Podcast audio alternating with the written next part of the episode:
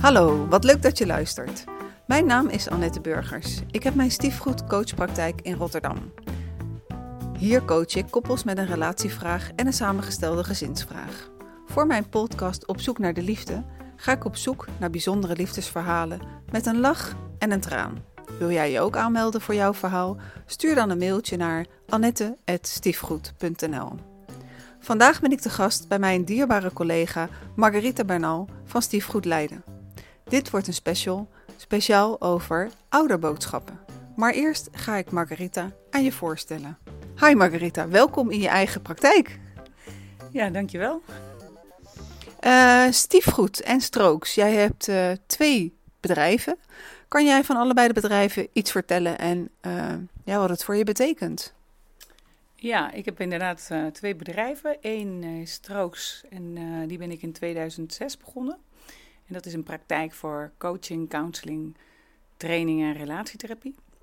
En daar begeleid ik mensen individueel of relaties of groepen. En nou ja, het gaat allemaal over persoonlijke ontwikkeling. Um, daarnaast ben ik ook opleider voor coaches. en sinds drie jaar heb ik Stiefgoed Leider erbij. En Stiefgoed Leider, daar begeleid ik samengestelde gezinnen naar rust, harmonie en verbinding. En uh, samengestelde gezinnen, dat ben je vast niet zomaar gaan doen. Nee, dat klopt. ik heb, uh, even kijken, het kwam op mijn pad. Maar uh, een van de voorwaarden om bij Stiefgoed te werken is dat je zelf een samengesteld gezin hebt. Dus ik heb er ervaring in. En nou, vandaar dat ik de combinatie van mensen coachen of mensen begeleiden en het thema samengestelde gezinnen, dat, nou, die heb ik gecombineerd. En je zegt, uh, uh, daar heb ik ervaring in. Dat, dat, dat klinkt spannend. Kan je iets over je ervaring vertellen? Ja, ik zit zelf in een samengesteld gezin. Nu, even kijken, ik ben getrouwd en daar heb ik twee kinderen mee. En na tien jaar huwelijk ben ik gescheiden. En toen heb ik mijn huidige partner ontmoet en we zijn nu uh, eh, 17 jaar samen. En hij heeft geen kinderen en ik heb dus twee kinderen met iemand anders. Wauw, 17 jaar samen. Als je dan bekijkt hè, dat drie op de vijf gezinnen gaat binnen vijf jaar uit elkaar, dan hebben jullie denk ik wel de gouden formule gevonden. Kan je daar een slipje van de sluier uh, van uh, oplichten? Um, van, je bedoelt van hoe we het gedaan hebben om ja. 17 jaar samen te zijn. Um, nou, ik denk dat uh, we hebben, we hebben zoals elk stel, denk ik, ups en downs gekend. En ik denk dat, ja, wat is de, de, de, de gouden... Ik denk dat iedere keer toch weer opnieuw kijken wanneer er downs zijn. En de vraag te stellen van, hey, is dit wel wat ik wil? Ik denk dat ik daarom ook samengestelde gezinnen begeleid, omdat ik, ik vond het vrij pittig om in een samengesteld gezin een aantal vraagstukken met elkaar te doen. Maar voor mij is het, heeft het gewerkt en zijn we nog samen, omdat we iedere keer als er een hobbel was of als er iets naars was, of naars, maar in ieder geval hè, dat, er, dat er conflicten waren, dat we wel elke keer weer de weg terug naar elkaar zochten. En hè, dus we, we, gingen dan even misschien um, namen we even rust. Hè? Maar we, konden wel iedere keer weer naar elkaar toe het gesprek aangaan en, en, en opnieuw kijken van hé, hey, wat speelt er nu? En wat is hierin uh, de kracht van je man? Hmm, dat is een mooie vraag. Wat is de kracht van... Ik vind zijn kracht dat hij elke keer weer open gaat. Dus uh, in momenten wanneer het heel moeilijk is en wanneer je allebei... Uh, iets anders wil, dan, ja, dan kan het zijn dat, er, dat de wensen of de verlangens van allebei zo botsen. En dan wil je allebei gehoord worden. Je wil alle, allebei tegelijkertijd van de ander dat hij jou ziet. En uh, nou, de frustratie dat hij je niet ziet. En uh, wij zijn allebei heel erg, uh, ja, je zou kunnen zeggen dat we najagers zijn. We zoeken het echt op. Maar er, waren, er zijn momenten geweest waar we allebei het gewoon niet zagen. En wat ik heel fijn vind aan hem is als we een rustmoment hadden. Als een van de twee dan, nou, en soms was ik dat, als ik dan naar hem toe ging later, dat hij dan weer open ging. En dat een soort van: oké, okay, we gaan het opnieuw doen. En dan had hij het misschien al een paar keer gezegd en dan had ik hem niet gehoord. En nou ja, de ervaring kan soms leren van ja, waarom zou ik het nog een keer uh, doen? Als, ik heb het al twee keer gedaan of drie keer gedaan. En dan, uh, als ik dan vroeg van, nou ja, maar nu ga ik je echt horen. Hè? En dan, uh, nou, dan kwam hij nog een keer. En dat, dat vond ik wel bijzonder. En uh, nou, je man is er nu niet bij, maar stel dat ik aan hem zou vragen: wat is de kracht van Margarita? Wat zou hij dan zeggen? Nou ja, wat hij wel eens zegt, wat hij bijzonder vindt, is uh, dat in zo'n moment wanneer het heel uh, spannend wordt, en misschien is dat waarom die open kan gaan, uh, dat ik hem dan vraag van, goh, ik kan zien dat ik je niet zie, maar help me even, hè, help me om, om, wat is het wat ik niet zie, wat is het wat ik niet hoor? Hè? want dat, ik kom dan zover, ik, zie, ik kan de frustratie bij hem zien dat hij zich niet gehoord of gevoeld, of hè, dan denkt hij van, ja, je, je ziet het helemaal verkeerd. En dan kan ik ook wel eens denken van oké, okay, ik kan aannemen dat dat zo is, maar ja, hoe gaan we dit nu verder doen? Hè? En, en hij zegt, ja, ik vind het altijd mooi dat jij opnieuw kan kijken of dat je opnieuw, uh, dat je in ieder geval aanneemt dat er misschien iets is wat je niet ziet. Mm-hmm. Dat maakt het misschien voor hem makkelijker om dan weer zich te openen. Mooi, want uh, 17 jaar is, uh, is echt niet niks hè? ik wil het vandaag heel graag met jou hebben over ouderboodschappen. Ouderboodschappen, wat zijn dat? Oude boodschappen zijn boodschappen die, uh, je, die we allemaal als kind hebben meegekregen van oude figuren. En oude figuren kunnen zijn uh, vader, moeder, verzorger, leraar, vrienden van je ouders. Dus van volwassenen, hè, dan ben je klein en dan heb je daar... En het kunnen zijn echt letterlijke boodschappen, maar het kan ook zijn gedrag of emoties of gedachten die je, die je meegekregen hebt als kind. Mm-hmm. En uh, wat is het, uh, kan je in het algemeen zeggen, want ik wil zo meteen een voorbeeld uh, inbrengen, maar kan je in het algemeen zeggen wat het effect van ouderboodschappen is op, op het leven van iemand? Um, nou ja, ik denk dat we, kijk, we krijgen heel veel boodschappen. Hè? Als je naar school gaat of je ouders die zeggen dingen of anderen. Nou, er zijn een aantal die, uh, als, je, uh, als je een gezin hebt, dan heb je dezelfde ouders en drie kinderen bijvoorbeeld. Maar elk kind die neemt of die verzamelt zijn eigen boodschappen die, die, ja, die hem raken. Dus het effect kan zijn dat je daardoor die oude boodschap een soort overtuiging maakt. Of dat je uh, ja, dat je, je levensverhaal daarop gaan, op gaat bouwen. Hè, en dat je daar conclusies aan trekt. Hè, dus dat je een beetje het beeld van wat je uh, van jezelf, van de ander, van de wereld vindt, wordt daar ook door, mede door gevormd. En dat kan positief en dat kan negatief zijn. Of is dat altijd negatief? Nee, dat hoeft niet. Nee, nee, het is, het is fijn dat we dat doen. Want het eh, helpt natuurlijk ook wel dat je niet elke keer je dingen moet afvragen. Dus het helpt. Het is wel helpend. Mm-hmm. Oké. Okay. Nou, de, het voorbeeld wat ik graag wil inbrengen is uh, een eigen voorbeeld. Uh, toen ik vier was, gingen mijn ouders scheiden. En ik heb eigenlijk mijn leven lang, tot, uh, tot twee weken geleden, uh, gedacht van, uh, ja, ik heb hier eigenlijk 0,0 last van gehad. En ja, mijn, mijn, moeder woonde, ik woonde bij mijn moeder meestal. En, en toen der tijd was het nog zo dat je op zaterdag een uitje had met je vader. Tenminste, dat was voor mij zo. Mijn vader bracht me dan op de zaterdag naar de korfbal. En uh, reed ook voor mijn team. Dus als we naar uh, buiten de stad moesten. Nou, net kan je vader rijden. Dat wilde mijn vader wel. En dan ging hij in de kantine ging die, uh, zijn krantje lezen. Dus mijn vader stond uh, bekend als de, de meneer die meeging en die in de kantine zijn krantje las. En daarna kreeg ik uiteindelijk ook paardrijles van hem. En eigenlijk hetzelfde verhaal. Um, we gingen naar de stallen, dan liep hij mee en dan was het, oh, leuk paardje. En uh, dan liepen we naar de manege, het was vooral uh, binnenrijden. En dan was daar boven een tribune en uh, nou, mijn vader had blijkbaar het krantje nog niet uit in de kantine van de korfbal. Dus hij ging verder het krantje lezen op de tribune van het paardrijden. Maar um, los daarvan heeft mijn moeder mij mijn hele leven verteld, tot onlangs nog. En toen zat mijn dochter erbij en die zei... Dat is ook eigenlijk niet aardig van oma dat ze dat zo vaak zegt tegen jou. Uh, maar mijn moeder heeft het hele leven verteld dat, uh, uh, dat eh, toen ik geboren was, dat mijn vader zei, of dat mijn vader direct mijn oma belde om te vertellen van nou, je dochter is bevallen. met de legendarische woorden, het is helaas een meisje.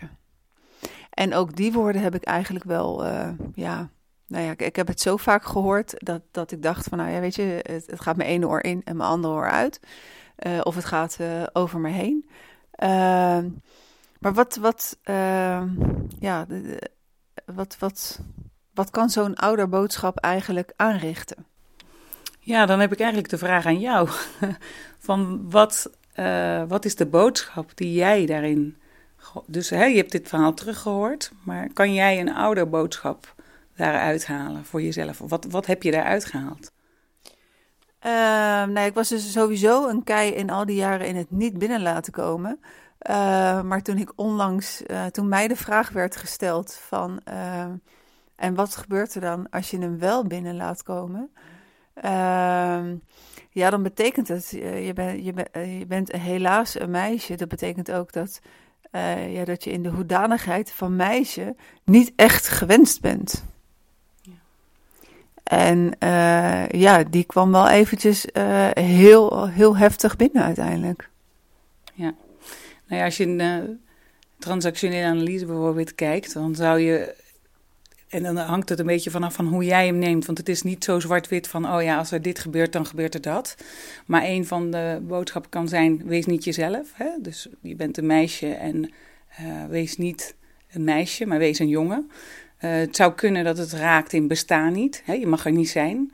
Dus het hangt een beetje vanaf van hoe iemand hem zelf, als je hem, als je hem hè, uh, uh, tot je laat komen hoe die bij jou binnenkomt. Dus dan zou je nu hè, met dit inzicht kunnen kijken van hé, hey, dit, dit ontdek je nu. Maar dit is natuurlijk iets wat je al je hele leven lang op een onbewust niveau. Dus het is mooi wat je vertelt, want je wist het niet. Dat betekent bewust wist je het niet. Maar misschien heb je wel gedurende je leven dingen gedaan op een bepaalde manier, omdat op de onderlaag uh, dit meegespeeld heeft. Dus ik weet niet of hè, welke boodschap het is, of het gaat over bestaan niet, of wees niet jezelf.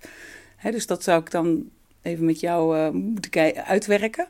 Maar het heeft zeker invloed. Hè? En, en wat jij zegt, het hoeft niet alleen de zin te zijn, maar ook het gedrag of, of opmerkingen of gevoelsmatig. Dat je, dat, je, dat je die boodschap dus uh, ja, zelf oppikt. Van, oh ja, ik mag niet zijn.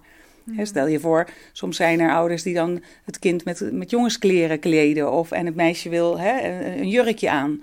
dus, daar, dus, dus zonder woorden kan je ook iemand iets meegeven waar het kind zegt, ik mag eigenlijk mag ik geen meisje zijn. Of ja, nu je dat zegt, uh, ik ben geen meisje geweest van de, van de rokjes. Um, um, dat is later gekomen. Ik bedoel, die tijd heb ik wel ingehaald. Vroeger was ik meer van de broeken. Ik weet niet of dat hem is. Wat ik wel, uh, dit was twee weken geleden. En um, vorige week uh, heb mezelf een schop onder mijn reet gegeven. En dacht ik van, nou, ik, ik heb een hekel om alleen te gaan wandelen, maar laat ik dat eens doen. En uh, ik was nog maar net op pad en toen ging ik toch automatisch naar deze opmerking. En ik besefte ook ineens, terugkijkend op mijn leven, als ik kijk naar, uh, naar een vorige school waar ik gewerkt heb, uh, naar mijn relatie, ook samengesteld gezin natuurlijk, de, de relatie daarvoor. Dat was toevallig dan ook een samengesteld gezin. Ik ben wel altijd heel erg aan het strijden voor mijn plek. En um, ik weet ook niet of dat altijd zo nodig was geweest, maar op de een of andere manier vond ik het wel heel erg nodig of heel erg lastig. Of, maar ben ik wel altijd die strijd aangegaan. Die heb ik ook wel uh, dan nu terugkijkend, dat je denkt van jeetje, daar zit een patroon in, uh, in die strijd. Uh, was dat nou wel zo nodig en komt dat nou door die opmerking die ik jarenlang gehoord heb? Maar het is wel toeval dat het als, eigenlijk wel als een rode draad door mijn leven heen loopt. En als ik zeg, hè, oh ja. ja, als ik zeg die. Ja, ga ik door of blijf ik? Even kijken hoor. Ja. Ja, als ik jou vraag, hè, want, uh, want het is, je hebt dus, uh, je zegt het is een boodschap, het is een zin, hè? Je had een jongen, hoe ging de zin? Ja, ja ik kan hem dromen. Het, was, het is helaas een meisje. Het is helaas een meisje. En wat hoor jij als je hem nu zo zegt? Wat, wat, wat is het voor jou waar het raakt? Het is helaas een meisje. Uh, nou ja, weet je, uh, uiteindelijk met, uh, met de winst van de tijd erna. Eh, ik, heb als, ik heb twee kinderen en mijn eerste kind, dat was een jongen. En mijn tweede een meisje. En uh, ik kon wel merken dat toen uh, mijn zoon geboren werd, uh, mijn vader ehm, ja, een geweldige opa was. terwijl ik wel een emotioneel contact met mijn vader gemist heb. Maar op het moment dat mijn zoon geboren werd, kwam mijn vader, die toen ook nog in Den Haag werkte en ik ook in Den Haag woonde, kwam die op stiekeme bezoekjes. Toen de tijd was er nog natuurlijk geen mobiel. Dus als zijn vrouw uh, mij belde van, uh, nou Annette, weet jij toevallig waar je vader is? Dan zat mijn vader te schudden van, niet zeggen dat ik hier ben. Maar dan kwam hij op bezoek bij zijn kleinzoon. En daarna werd mijn dochter, na drie jaar werd mijn dochter geboren. En door al die opmerkingen van mijn moeder voelde ik me genoodzaakt om tegen mijn vader te zeggen: Pap, dit is nu een meisje uh, alles wat je met uh, mijn zoon doet, dat uh, verwacht ik ook wel dat je dat nu met, met mijn dochter doet. Ehm, en eigenlijk voelde het ook wel heel erg rot om dat te zeggen. en ik heb ook eigenlijk nooit verschil gezien. Maar ik ben even je vraag kwijt, sorry. Nou ja, mijn, mijn vraag, ik weet niet meer, maar waar, waar het over gaat is: heb jij. Um, Even, kijken hoor. Want je zegt, hè, je, uh, het is helaas een meisje. En ik vraag me af, hè, je vraagt welke ouderboodschap heb ik daaruit gehaald? En dat kan dus zijn, wees niet jezelf. Maar ik weet niet in hoeverre voor jou dat gevoel is. Of wees niet, hè, wees niet een meisje. En je, je vertelt net, terugkijkend zie je een patroon. Dat je iedere keer in een samengesteld gezin uh, bent. En dat je een strijd voert in al die gezinnen voor een plek. En waar gaat het over? Als je zegt ik strijd voor iets, waar strijd je voor? Uh, ik moet wel heel eerlijk zeggen dat nu jij dit zegt, wees niet jezelf. Ik weet ook niet of dat er weer mee te maken heeft, maar het, uh, ik denk pas wel dat ik op mijn 54ste echt mezelf durfde te zijn. Dat wel, dat sowieso. Uh, toen ik met burn-out verschijnselen thuis kwam te zitten en, en, en iets uiteindelijk zelf uh, afgepeld heb bij mezelf. En dat ik dacht van, ja, het maakt me ook niet uit wie wat zegt. Ik ben gewoon mezelf. Dus die ook. Uh, en die strijd, wat was die strijd? Mm, de strijd was wel er om erkenning dat ik er mocht zijn op een plek. Ja, ja dus, daar, dus ergens zo'n opmerking als het is helaas een meisje. Hè, die, die, die is, je zegt al, welke ouderboodschap En die kan op verschillende manieren bij je binnenkomen. En het kan dus ook zijn, wees niet jezelf. Of, uh, ja, of inderdaad dat je strijdt voor, hey, mag ik er zijn?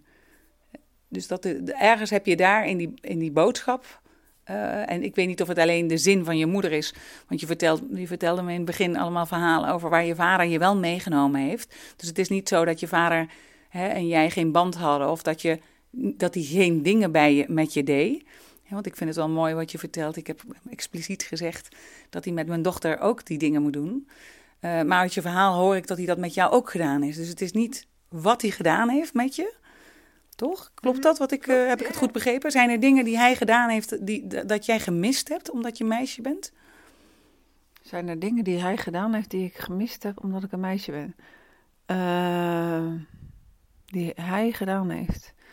Nee, hij, hij was er eigenlijk altijd wel. Uh, ook mijn HAVO-eindexamen, daar was hij erbij. Verjaardagen was hij ook aanwezig. Uh, trouwen ook. Uh, ik heb uh, in mijn optiek heb ik niks gemist. Ik ben dus een stille, introverte man. Maar dat heeft er niks mee te maken of ik nou een meisje ben of een jongen. Ehm, dus ja, ik heb eigenlijk zelf niks gemist van hem. Dus als jij zegt, die strijd die herken ik nu in mijn volwassen leven.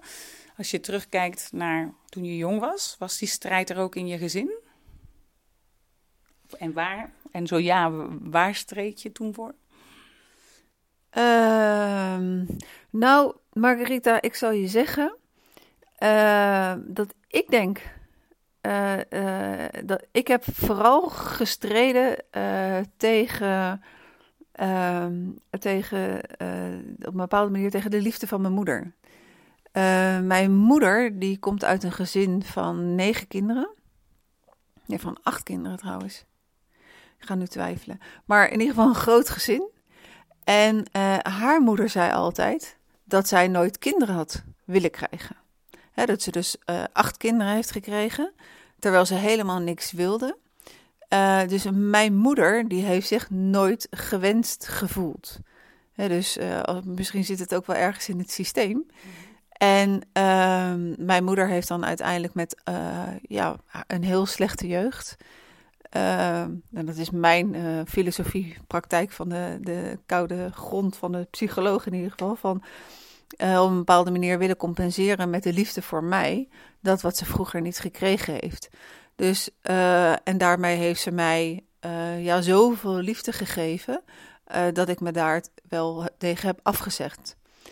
ik vertel ook altijd in de praktijk ook het verhaal erbij, als we het hebben over die TA. Toen ik 18 was, kreeg ik op Mallorca een superleuk aanbod om daar zes weken te komen werken in een animatieteam. Nou, ik was 18, ik was de koningin te rijk dat, dat mij dat overkwam, dat ik daar mocht werken. Ik was net in het jaar dat ik, uh, ik had geloof ik één jaar pedagogische academie gedaan, nou misschien was het dan 19.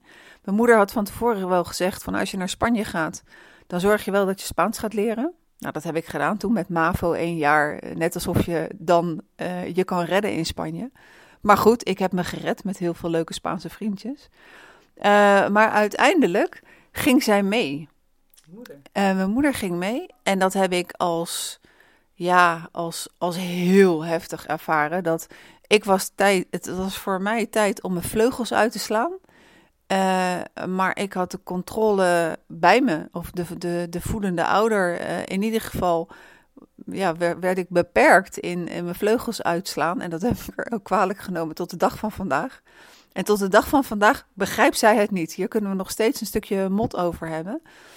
Um, dus als je nou vraagt van mijn strijd, dan was dat in feite de strijd die ik wel gevoerd heb in mijn jeugd, totdat ik uit huis echt uitvloog. -hmm. Ja.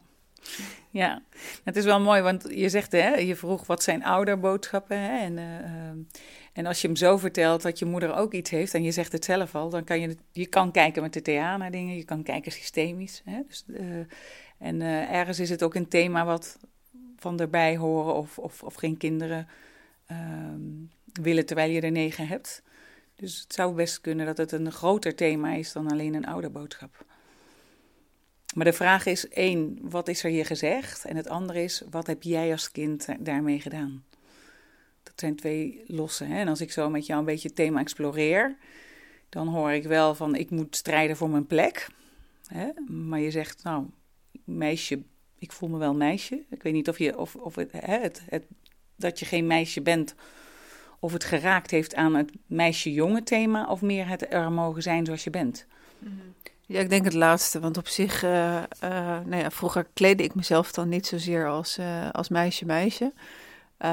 maar ik, ben, ik voel me echt absoluut op en top vrouw en heb daar nooit me niet lekker gevoeld of op die manier.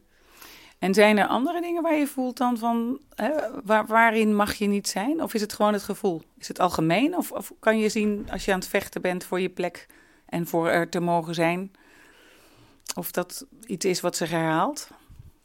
Nou ja, het herhaalt zich, herhaalt zich wel. En als ik dan kijk um, uh, in, uh, in, in, in de relationele sfeer, dan dan, dan is het wel dat, dat stukje um, erkenning om ook in het uh, uh, van betekenis te zijn in het gezin van de, van de partner en in, het, uh, in de erkenning krijgen van, van die familie.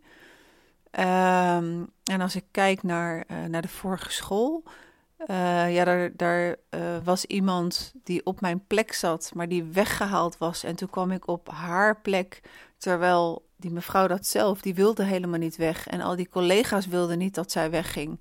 Dus het was dan eigenlijk een belaste plek. En dan kwam ik op die plek en dan achteraf gezien... Ja, ik stond al 3-0 achter. En met de wetenschap van nu stond ik gewoon 5-0 achter. Dat dat uh, gedoemd was ook om te mislukken. Achteraf denk ik van ja... Goh, had ik nou maar de kennis gehad van nu... dan was ik daar helemaal niet aan begonnen.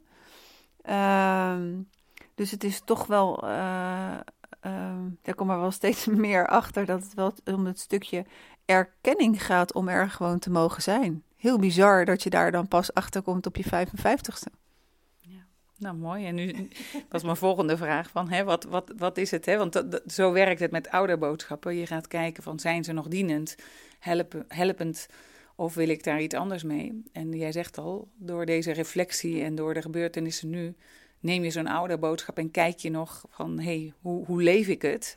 Wil ik het zo doorleven of wil ik er iets anders mee? Dat is eigenlijk wat we met ouderboodschappen, hè, als je volwassen bent, dat, dat, je ze, dat je ze opnieuw bekijkt. Uh, ja, ik wilde wel iets anders mee, maar ik heb nog geen idee hoe ik dat moet gaan doen. Nou ja, je zegt al een stukje van wat je doet. Je, hè, je zegt met de kennis van nu zou ik bijvoorbeeld niet op zo'n plek gaan. Dus, dus misschien zou je andere keuzes maken. Ik weet niet hoe het nu in je leven nog speelt, dat je voelt of je erbij hoort of niet. Maar dan is het kijken, door, door, door deze reflectie en door je de vragen zo te stellen, waar het om gaat, is dat je dus veel bewuster kijkt als het, als het weer gebeurt. Ehm, ik weet niet hoe, hoe, hoe het nu speelt in je leven. Weet ik ook niet. Moet ik ook even over nadenken. Ik ben net uh, op, een, op een nieuwe school en uh, stiefgoed, dat voelt uh, hartstikke goed, de praktijk in, in Rotterdam. dus daar moet ik, heb ik even tijd wat, wat langer nodig om daarover na te denken. Ja, dat, dat, dat, dat soort oude boodschappen of pijn van vroeger uit een jeugd, dat dat eerder naar boven komt dan in een kerngezin. Ah. Ik weet niet of het eerder uh, komt. Ik denk dat, uh, ik denk dat sowieso als je volwassen bent en er gebeuren dingen, dat we hè, de, overdracht en de, hè, dus de dingen van vroeger we herhalen. Dus ik denk dat dat zowel in een kerngezin als in een samengesteld gezin gebeurt. Ik denk dat de impact en het uh, groter is in een samengesteld gezin. Eén, omdat een samengesteld gezin start met verlies. Dus er is al uh, hè, flink iets opgeschud. Uh, twee, je hebt een. Um, je hebt veel meer dynamieken en verstrikkingen, hè, omdat er twee gezinnen zijn die gaan samenvoegen. Dus uh, je hebt de spiegels van je eigen kinderen. Hè. Ik vind het altijd als ouder, tenminste, maar dat is mijn visie. Ik vind het mooiste van kinderen is dat ze spiegels zijn. En dat je als ouder het grootste cadeau voor jezelf en voor je kinderen is dat je daarin kijkt. Maar als je in een samengesteld gezin gaat, dan krijg je ook nog spiegels vanuit, hè, vanuit de andere uh, kant. Als er kinderen zijn. En anders sowieso. Dus je wordt op een andere manier, op een diepere laag. En, en ik denk dat het moeilijker is om je ogen te sluiten. Of om je overlevingsstrategieën aan te zetten. Omdat het, omdat het toch intenser is.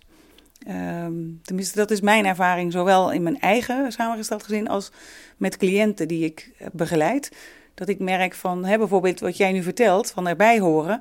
Ja, als je als je stiefmoeder met zo'n thema zit, op de plek van stiefmoeder gebeuren er dingen uh, waar, waar, waar dat geraakt kan worden. Hè? En natuurlijk als moeder kan je ook daarin geraakt worden, maar je hoort erbij als moeder. Hè? Dus dat is anders. Wil niet zeggen dat je in een kerngezin daar niet last van kan hebben. Maar ik denk dat in een samengesteld gezin er bepaalde thema's uh, wat, wat, ja, wat, wat meer geraakt. En dat het meer thema's zijn. Want je hebt de thema's van de ene gezin, van het andere. Er zijn meer mensen die iets hebben. In een kerngezin kan het zijn dat, dat er, hè, bijvoorbeeld stel dat de vader zijn baan kwijtraakt. Nou, dan, dan heeft één iemand iets. In een samengesteld gezin, iedereen heeft iets. En de vraag is of het tempo uh, gelijk gaat of niet. Als ik nu kijk bij mijn kinderen, en, en, en, ik vind het mooi, want jij zegt dat nu ook. Als ik kijk bij mijn kinderen bij de scheiding, uh, het leek allemaal makkelijk te gaan in het begin. Maar dan gaan er jaren over en dan gebeuren er dingen en dan kan het, dan kan het iets raken. Over de scheiding. Over, en dan kan het alsnog komen dat ze dan even voelen: Goh, papa, mama, ik had liever gehad dat je samen bleef. Hè? En nou ja, jij zegt al, ik ben nu 55 en ik wist niet dat het me zo geraakt had. Hè? En nou, gelukkig, ik denk dat het ook mooi is dat bepaalde dingen, uh, ja, dat we daar een manier vinden om daarmee om te gaan. Maar in een samengesteld gezin wordt er aan geschud. Dus als jij denkt van, nou, ik heb een manier gevonden. Ja, dat heb jij dan bedacht. Maar dan gebeuren er dingen in zo'n samengesteld gezin waardoor je niet, ja, waardoor je toch even teruggeroepen wordt. Mm-hmm. En die heb je ook niet onder controle. En wat ik wel uh, voorbeelden uit mijn praktijk, uh, bijvoorbeeld als, die zie ik, zag ik een paar keer terugkomen, dat als je als vrouw, als je nog geen kinderen hebt en uh, je wil ook niet verliefd worden op een man met kinderen, je wordt toch verliefd op een man met kinderen. En er, er, komen ontmoetingen. En de vader is, uh, uh, ja, die heeft een 1 tweetje met een van de kinderen of met, met allebei de kinderen. Dat men zich dan snel buitengesloten voelt. En, uh, maar dat dat ook elke keer weer terug te herleiden is naar, uh, naar de jeugd, naar, naar het thema van uitsluiten en niet gewenst zijn ook. En, en ehm, ja, dat dat dan extra ingewikkeld is als het de kinderen zijn van je man. En dat het niet de kinderen zijn van, van, van hun samen. Dat, die kom ik wel vaak tegen. Jij ook? Ja, je bedoelt dat de stiefmoeder of stiefvader geraakt worden als de kinderen uh, niet uh, hun insluiten, bedoel je dat? Ja, klopt. Ja, ja nou ja, kijk, ik denk uh, als je sowieso is, als jij niet ingesloten wordt, het is voor iedereen, ja, niet echt een prettige ervaring van jij mag er niet bij of jou willen we niet. Hè? Um, maar als jij daar ook nog een thema mee hebt of een wond opgelopen hebt, hè, stel dat je vroeger gepest bent, dan is het niet alleen in het hier en nu dat je voelt van hè, niet leuk, maar dan resoneert ook nog hè, de ervaring van, van, van, vroeger die je misschien uh, hè, uh, nog hebt, hè, alsof je een blauwe plek hebt, die dan even weer geraakt wordt. Dus want soms zeggen mensen, goh, wat fijn. Uh, Waarom kan Jantje of Pietje er wel mee omgaan? Nou, omdat ze niet daar een blauwe plek hebben. En dan heb je alleen maar te dealen met wat er in het hier en nu gebeurt. dat iemand zegt van, uh, nou, ik hoef jou niet. Of ik vind jou helemaal niet leuk. Ik wil dat mijn vader, uh, ik wil met z'n drieën bijvoorbeeld alleen verder zonder jou. dat, dat, komt, dat komt bij iemand die daar geen geschiedenis mee heeft ja, komt dat ook niet prettig binnen. Maar die kan nog zeggen van, nou, ik kan begrijpen dat een kind dat denkt, het is niet leuk, maar daar kan ik nog verder. Terwijl iemand anders die voelt dan, oh, weer ben ik er, hoor ik er niet bij, weer krijg ik die ervaring. dus het is een weerervaring. En dat maakt het dat je wat, daar wat meer aandacht uh, aan te geven hebt dan iemand die voor het eerst het meemaakt. Ja, en is er een oplossing? Ja, ik denk dat de oplossing is om heel liefdevol naar jezelf te zijn. Om je te realiseren dat daarom het zoveel pijn doet. Omdat het niet alleen in het hier en nu gebeurt. Soms zeggen mensen, jeetje wat overdreven. Kijk eens hoe die persoon reageert. Als ik nou bijvoorbeeld je arm vasthoud. Uh, en jij uh, schreeuwt opeens heel hard auw. Uh, ik kan niet zien dat daar een blauwe plek is. Hè? Um, dus het is goed om te zien van, oh ja, wacht even, ik schreeuw zo hard omdat ik nog een blauwe plek heb. Niet omdat jij me nu vasthoudt. Dus één, wat er aan te doen is, is dat inzicht. En twee, dus even zorg voor, oh ja. Voor mijn arm. Ja, voor je arm en voor, voor de dingen die dus terugkomen, uh, die ook even aandacht vragen van, oh, dat was toen niet leuk en dat is nu niet leuk. He, dus een stukje ja, liefdevolle aandacht daarvoor. En, uh, en soms, kijk, het klinkt nu heel makkelijk, afhankelijk van wat er toen gebeurd is. Ik heb veel mensen die daar hè, een sessie aan, aan uh, besteden, om even met begeleiding opnieuw te kijken. Kijk, je bent volwassen en je kijkt terug naar iets wat toen niet leuk was. En waar je gewoon prima mee verder hebt gekund. Maar door de ervaring in het nu wordt het weer opgerakeld. Nou, als je daar even aandacht aan geeft, dan kan je daarna weer, uh, afhankelijk van hoe groot het is. Sommige mensen raken echt weer een trauma. Nou, dan vraagt het wat meer aandacht. Wat ik niet geloof dat werkt is, uh, tenminste, en dat zie ik ook bij, bij stellen, als je gaat doen van nou, hè, we gaan door, we gaan door. En uh, waarom komt het steeds weer terug? Nou, het komt steeds weer terug omdat het geen aandacht krijgt. Ja, snap ik. Uh, Dank je wel. Ehm, is er nog een vraag met betrekking tot dit thema, Margarita? en dan bedoel ik het thema van de ouderboodschappen en, en het... Um, effect daarvan, wat het voor een effect kan hebben in het samengestelde gezin. Is er nog een vraag die ik je niet heb gesteld en waar je toch wel graag het antwoord op wil uh, geven? Ja, ik vind het een, een mooi onderwerp en ik denk dat het een, een stukje wat ik nog ervaar met uh, samengestelde gezinnen. En dat, het, het, het realiseren dat, dat je met z'n tweeën, dus de partners, die hebben andere ouderboodschappen. Dus daar waar, dat, dus dat je misschien wel de tijd neemt om kennen. Hè, van wat heb jij van huid meegekregen? wat, wat van de ene heel logisch is, kan voor de andere heel anders uh, zijn. Hè? Dus uh, als je daar geen inzicht in hebt, dan uh, kan het zijn dat je als partner in plaats van de ander te steunen, dat je denkt, jeetje, voel je je weer buitengesloten. Hè, dan kan het een soort van vervelend voelen.